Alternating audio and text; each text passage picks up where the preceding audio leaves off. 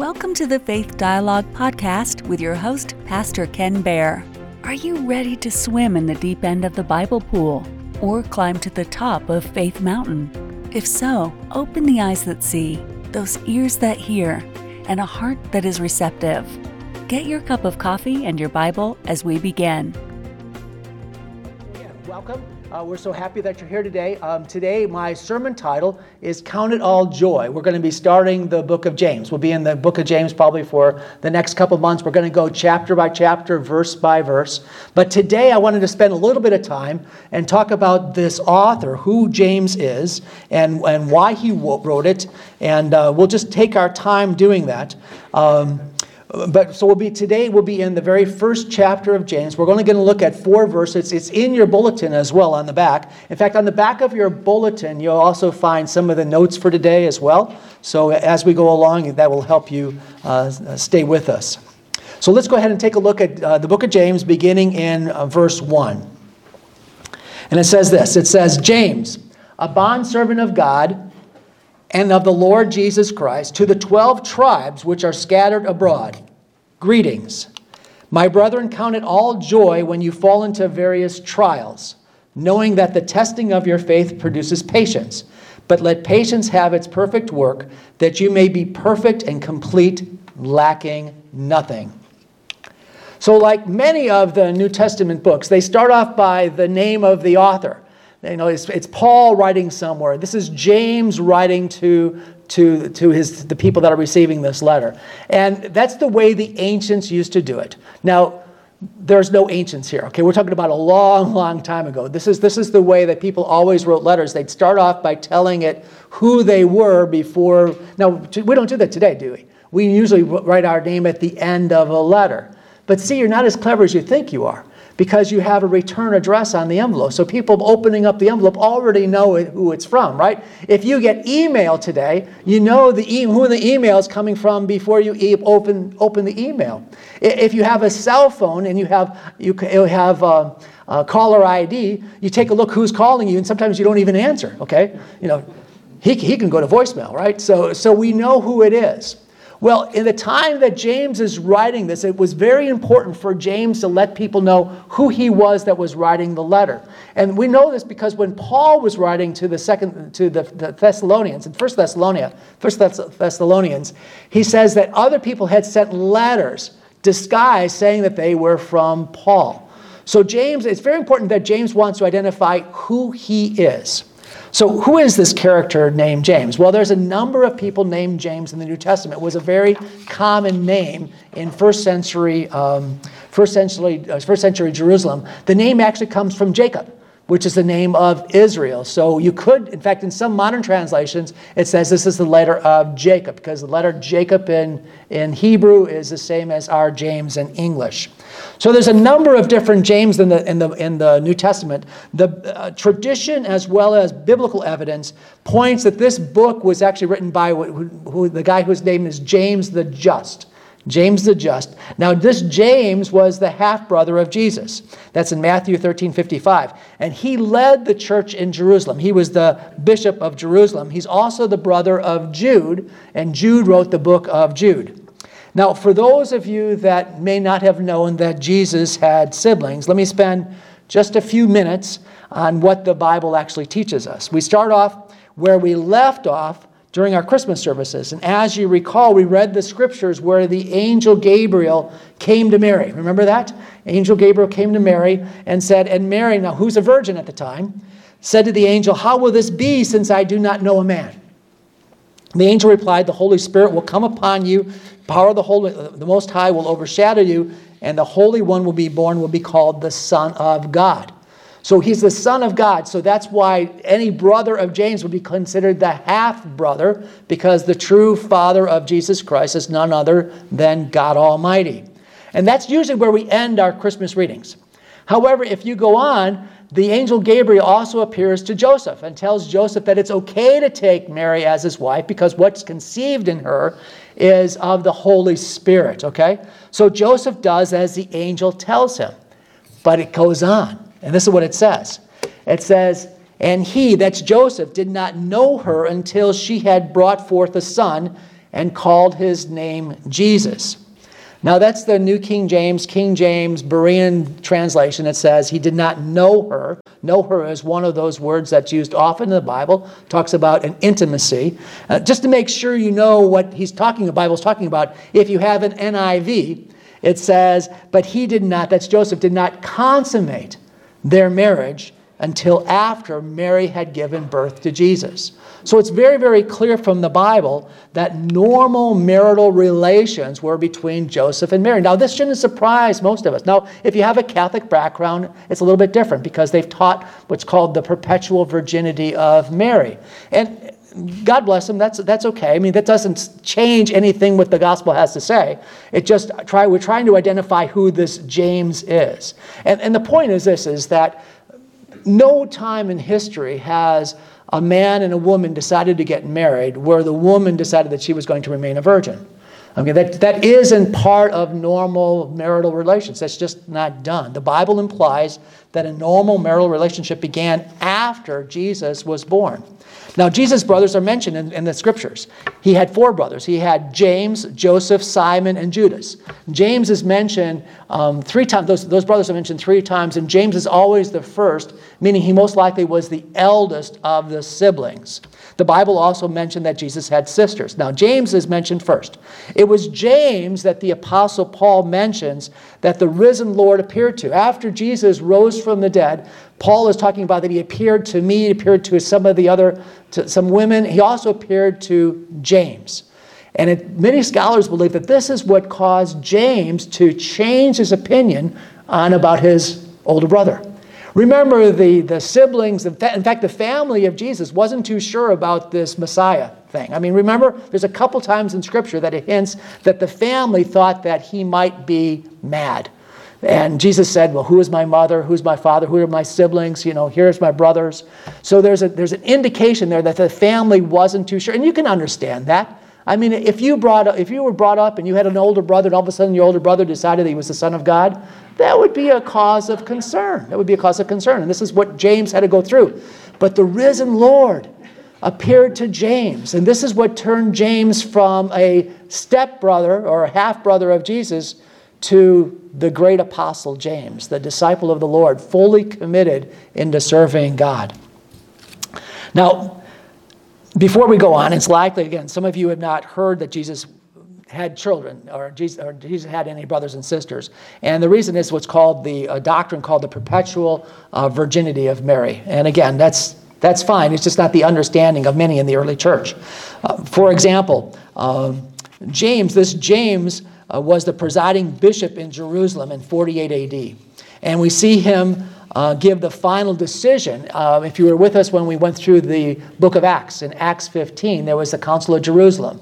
And Paul and Barnabas traveled back to Jerusalem to tell them about the great success they had with the Gentiles. And Peter comes out and says, I don't think that we should put any burden on them. And then James comes out. This is that same James that comes out and gives the final decision. He was the bishop of the church in, in Jerusalem. Now, outside the Bible, we have also what we call extra biblical evidence or extra biblical references. Uh, and we can look to a couple people. For example, Clement of Alexandria, uh, which wrote about 175 AD, and there was a guy named Eusebius, which was a Christian uh, pastor as well as a historian, uh, wrote about, uh, lived about 50 years later. Both identified that it was this James, the brother of the Lord, that was the bishop of the Church of Jerusalem prior to his death in 62 AD. Now, while we're talking about extra biblical references. Let me read to you from Josephus. You probably have heard the name Josephus before. Josephus wrote a couple different volumes. He was an historian, and he wrote what was called the Antiquity of the Jews. It speaks of the high priest in Jerusalem, whose name was Hanan ben Hanan, or Hanan son of Hanan, who was a high priest, and he, had st- he stoned James. And this is what it says. Hanan ben Hanan, who, as we've been told you already, took the high priesthood he was a bold man and, and, he had a temper and he was insolent. He was also rigid of the sect of the Sadducees, who are very rigid in judging offenders above all else of the Jews, above the rest of the Jews. As we have already discovered, when therefore Hanan was of this disposition, means that he was violent and insolent and had a temper, he thought how he now had the proper authority or opportunity to exercise his authority. Festus was now dead. If you remember, we talked about Festus. Festus was one that tried Paul, and Festus died. And Albinus was now upon the road. So he assembled the Sanhedrin of judges and brought before them the brother of Jesus, who was called Christ, whose name was James, and some others, or some of his companions. And when he had formed an accusation against them as breakers of the law, he delivered them to be stoned. Isn't that interesting? So we have really good biblical evidence of exactly who this James is, what his role was in the church. By the way, we know that Festus, because the Romans wrote about it, Festus was the procreator of Jerusalem at the time, and he died in 62 AD. So we have a really good idea of exactly when this James was stoned to death, because it's recorded that it was shortly after Festus had died.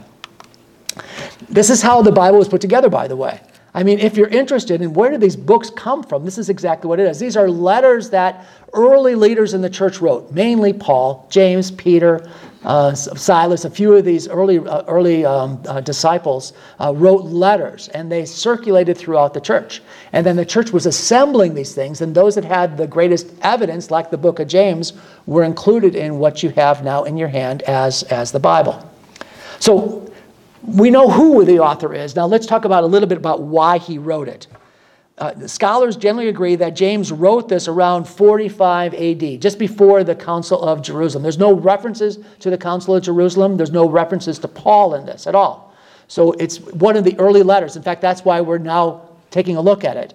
Uh, scholars typically believe that the first letter that was written to the new church was written by Paul that was 1 Thessalonians around 44, 45 AD. And most likely, this letter, if it didn't precede it, immediately came right after it. It was written by James around the same time. This is only 15, 12 to 13 years after Jesus died.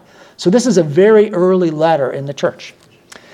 Um, why he wrote this letter is actually captured in the very first verse. Verse says this, verse 1 says this, says, James, a bondservant of God and of the Lord Jesus Christ, to the 12 tribes which are scattered abroad. Greetings. You know, I love it that James is calling himself the bondservant, the bondservant of, of, of Jesus, of, of God, and of the Lord Jesus Christ. He could have said, hey, I'm his younger brother, right? Okay, I'm the guy that he appeared to, but he's not using that. He's using the word bondservant. Now, this word bondservant is used often in the Bible. The Greek word there is doulos, and people that have studied this a lot knows that every time the word servant is used in the Bible, in the New Testament, it's typically this word doulos. The issue is, is that the true translation for doulos means slave. Means slave. So what James is saying is this, is he's saying, Jesus is my master. I am now not his half brother. I'm not his I'm not just his sibling, I am his bondservant. I've committed my life to the Lord Jesus. This is what I have to do. And you know, that's actually what God has called all of us to do. God has called all of us to be servants, to be bond slaves to Jesus Christ. But by the way, the church history tells us a little bit more about James. Now, this is anecdotal evidence, but anecdotally, he was called camel knees. And the reason that James was called camel knees is because he prayed so much that his knees actually had very thick calluses on them. Isn't that something? So he had he was called camel knees. I think that's that's very endearing, isn't it? I would love to be called camel knees. I just I don't have that I don't have that habit, unfortunately. So so James writes this letter to the 12 tribes which are scattered abroad. Now, there's some alternative understandings of what this means. You know, some scholars teach that basically the 12 tribes is just another name to say the church abroad. That's not, that's not the way I understand it. Um, when you really take a look at this, this idea of the 12 tribes being scattered, uh, the Jewish people, all the way going back to the first dispersion, understood that there were 12 tribes that were scattered. If you remember, the Assyrians came in and they sacked the northern tribes, okay, and, and they took them off to Assyria, and that was the 10 northern tribes. And then about 120, 130 years later, the Babylonians come in under Nebuchadnezzar, and they take the remaining two tribes from Judah. That's Benjamin and Judah. And we can track that through the Old Testament. In fact, those two tribes come back. Even though those, the, we don't have a record of the 10 tribes coming back, the Jewish people to this day consider that they are scattered of the 12 tribes, the 12 tribes. In the book of Revelation, it talks about the 12 tribes, that there would be 12,000 from each one of the tribes. So, this euphemism of the 12 tribes, James is using, but he's using it in a special way. Because if you remember, right after, right after uh, Stephen was stoned, the, the Christians in Jerusalem scattered. And this is what the Bible says it says, On that day, a great persecution broke out against the church in Jerusalem, and all except the apostles were scattered throughout Judea and Samaria. Okay, that's in Acts chapter 8, verse 1. Um, this word scattered, by the way, is the Greek word diaspora. It's the word diaspora, which is exactly what we refer to with the Jewish diaspora. It's the scattering of the Jews. So it's the same word that's used in Acts, it's the same word that James is using as well. So he's referring to the scattering of the Christians because of the persecution in Jerusalem. Now, you find that interesting? I, I do. I mean, I, have always loved history, and I, and I love seeing this and seeing this in the Bible and being reflected in the Bible. So let's go on. Verse 2 says this It says, My brethren, count it all joy when you fall into various trials, knowing that the testing of your faith produces patience. James says, Count it all joy. Now, that's the title of my message. Aren't you glad? It's, uh, it's about half, a, half hour into the message, and we're finally getting to the name of the topic today. It's Count It All. This is what happens when I have history to talk about, right? We could talk about it all day. Count it all joy. So, you know, it's interesting. This, this Christmas season, and I got to attribute some of this to, to my wife. This, this Christmas season, season, my wife and I have been watching a lot of the Hallmark movies. Have you been? Okay, show of hands. I mean, people. Okay, lot, almost every hand's going up. Lots of Hallmark. There's two Hallmark channels, right? And you can watch them 24 hours a day, right? From Thanksgiving all the way beginning of November all the way through the Christmas season. I think you could still catch some today. So we watched a lot of them. And you know, here, there's a thing these are, these are great movies to watch for a lot of reasons. Number one, they're all rated G, right? Uh, there's, there's no violence other than snowballs. Uh, there's no bad language. And even, even the couple that always falls in love, we know who they're going to be, right? At the beginning, we know who the couple's going to be, even if they're engaged to other people. We know who they're going to fall in love. Now, they get engaged by the end, or they sometimes even get married by the end of the show. They don't even kiss until the last 10 minutes of the movie. I mean, this is, this is, these are great movies, okay? Now, now, also, the other thing is, is there's always a misunderstanding, right? Somewhere about three quarters of the way through the movie, there's a misunderstanding. Uh, the gal or the, uh, the girl hears something that somebody says, and they think, oh, it's not going to work out. It's just a misunderstanding. And that, that's cleared up, and they get engaged and they kiss. It's, it's kind of fun. so, the reason I bring this up, you can see my wife had, had a lot of help in the sermon today. So, so the reason I bring this up is because I find that there's a lot in common, a lot in common between the intentions of these producers, these writers of these Hallmark movies, and James, and the writer of this letter of James. And you say, well, I find that interesting. Well, don't get me wrong. I mean, their intentions are similar, but sometimes their motives are completely polar opposite. Now, the reason is this, is James, the book of James, is a very practical book. It's like the Old Testament book of Proverbs. It tells us how to live life. It encourages us as God's people to act like God's people, and to pursue not what we think is the right thing to do, but what God says is the right thing to do. So here's how I see that the book of James and these Hallmark movies are similar. You gotta stay with me here. So in the Hallmark movie, Christmas comes twice a newscaster goes back in time to get a second chance to do the right thing. In a very merry mix up, a woman spends the holiday with the wrong family, but realizes she also has the wrong fiance. In, in, a Christmas detour, another woman gets stuck in a snowstorm, can't be- get back to her fiance and his family, but finds out that her fiance and his family have completely different values than she does. In A Dream of Christmas, another woman who is actually the same woman that we saw in A Very Merry Christmas um, wishes to be single again. But she finds out it's really not the life that she thought it should be. Now, and all of it, now don't get me started on the princess, okay? The princess and the kings and the princesses. I mean, they all end up the same, right? They're walking around in all of this regallery and stuff like that, and, and all kinds of crowns and things like that. And they all have a British accent. I think that's kind of funny. Regardless of where they are in Europe or what country this is, they all have this British accent. And they're all similar movies because all of the royalty finds out that their values and the values of the common people are actually much more, they have much more in common and actually that people need to be people and they need to be true to who they truly are. So, this is what James is actually telling us in these opening verses. In the title of my message today, Count It All Joy. He said, When, not if, you fall into various trials. At the same time, these are occasions for joy, not discouraged resignation. Life is actually like a Hallmark movie. Life will throw you a curve. There's going to be detours. There's going to be snowstorms. There's going to be times when you're stranded. We count it all joy in the midst of the trials because they test us. They force us to understand what is truly important in life. God actually uses them, and this is what the Bible says, to produce character, patience, and godliness. And this is what James says at the end of verse 3. He says, knowing that the testing of your faith produces patience. Faith is tested through trials. Faith is not produced by fear.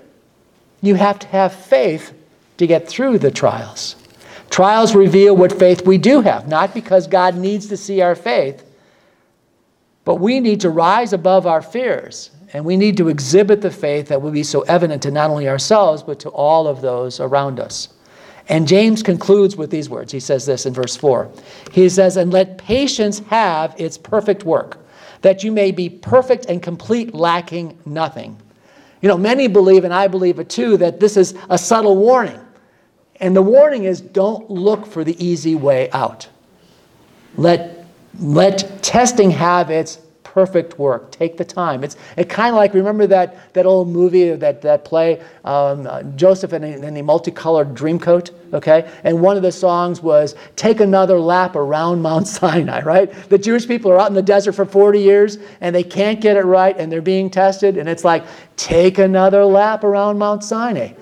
Don't try to take the easy way out. We saw this often in the Bible. Anytime somebody tried to take the easy way out, it wasn't the right way. He wanted to be perfect. To, uh, you know, Paul prayed for this as well. Uh, Paul had some type of a tormentor, something. Some people thought it might be Satan. Some people thought it might be some kind of a disease of some kind. And the great apostle Paul prays to the Lord that the Lord would remove it. And this is what the Lord says. He says, My grace is sufficient for you, for my power is made perfect in weakness. Now, like me, many of you have experienced these types of trials. And we, we all have. We all understand what it's like to go through trials. But as I look back on my life, especially my Christian life, as I've gone through trials, I don't want the trials to come back. But I do want that closeness that I had with God to come back. You know, it's during the times of trial that I feel the closest to my God, my Savior. The time my wife and I go through trials together, we become closer. I don't want to go through the trial again, but I, but I love that feeling close. I, I love that time, that intimacy that I have with God, uh, the strength of God, the perfection of my faith, and the powerful hand of God guiding me and encouraging me and letting me know that He's, he's with me and that He'll take care of me. Those are times that James says, count it all joy. Count it all joy. For 2022, we need to take our trials and the times that are difficult for us and count it all joy. Let's pray. So, Father God, we want to thank you, Lord, for who you are. We thank you, Lord. You've been listening to Faith Dialogue with Pastor Ken Baer, recorded live at Celebrate Seniors, a ministry of faith dialogue. You can listen to or watch all of the recordings at Faith Dialogue by going to www.faithdialogue.org.